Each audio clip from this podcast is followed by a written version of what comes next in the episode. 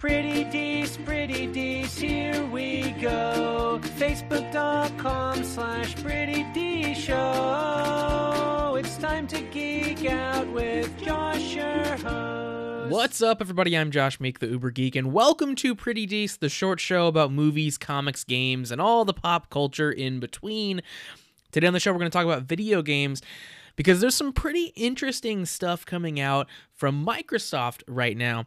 Uh, specifically, things that they are talking about at GDC, the Game Developers Conference, uh, which hasn't happened yet, but the sessions uh, have been announced for the show. And there's one particular session that Microsoft is putting on that is is kind of tipping their their hat a little bit to some of their future plans and that is that they are running a session uh, talking about Xbox Live coming to mobile devices like iOS devices and the Nintendo Switch. The panel is called Xbox Live Growing and Engaging Your Gaming Community Across iOS, Android, Switch, Xbox, and PC. So that's going to outline their plans for expanding Xbox Live from their their current devices that, that they're on, which is of course Xbox and PC, which is apparently 400 million devices and uh, 68 million active players. They're going to expand that out and, and, hit, in, in their words, 2 billion devices with this release of this new cross platform XDK. So what this means is you're you're not going to be, you know, instantly be able to download all of your Xbox Live arcade games on Switch or, or anything like that.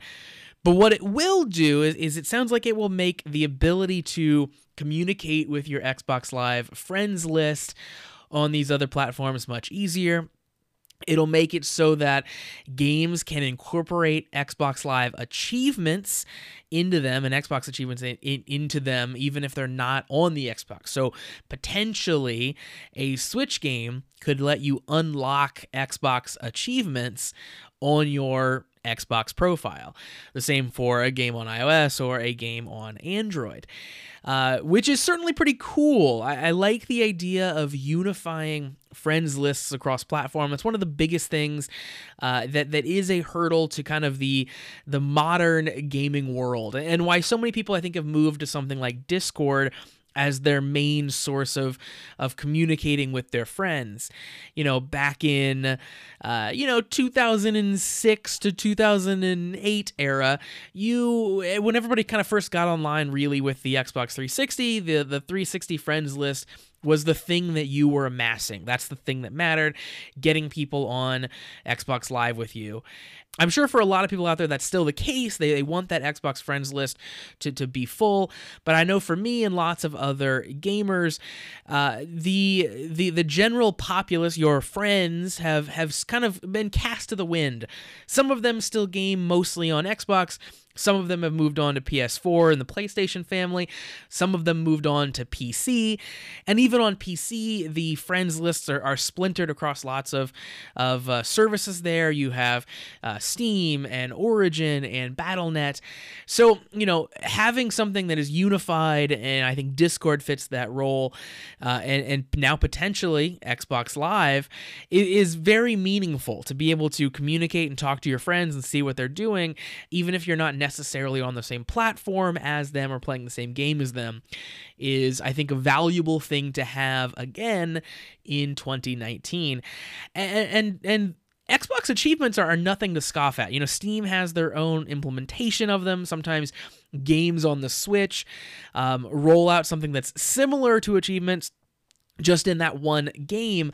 But Microsoft has always done achievements really, really well. Um, there's really something about that dopamine hit when an achievement pops that just has never been there for Steam.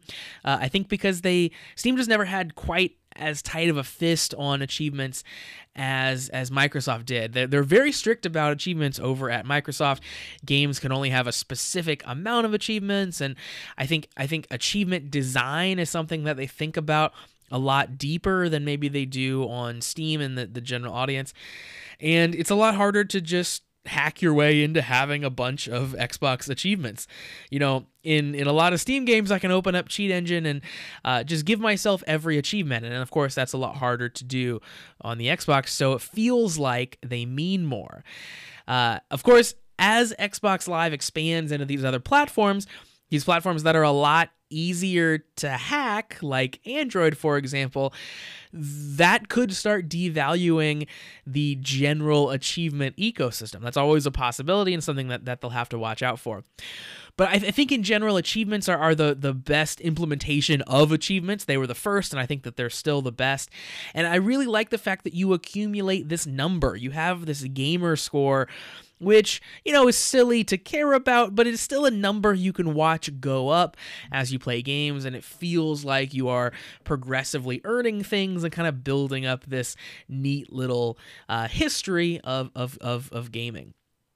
So it seems like that Microsoft for 2019 here is really focusing on connection and cross-platform and and working with uh, companies that are their competitors, working with Nintendo, getting out there and really you know uh, making a lot of those connections happen. And I think that we've seen Microsoft go down this route really since they picked up Minecraft. That was the first thing where they got into a business that was explicitly about getting out there and getting on as many platforms as possible and making those deals.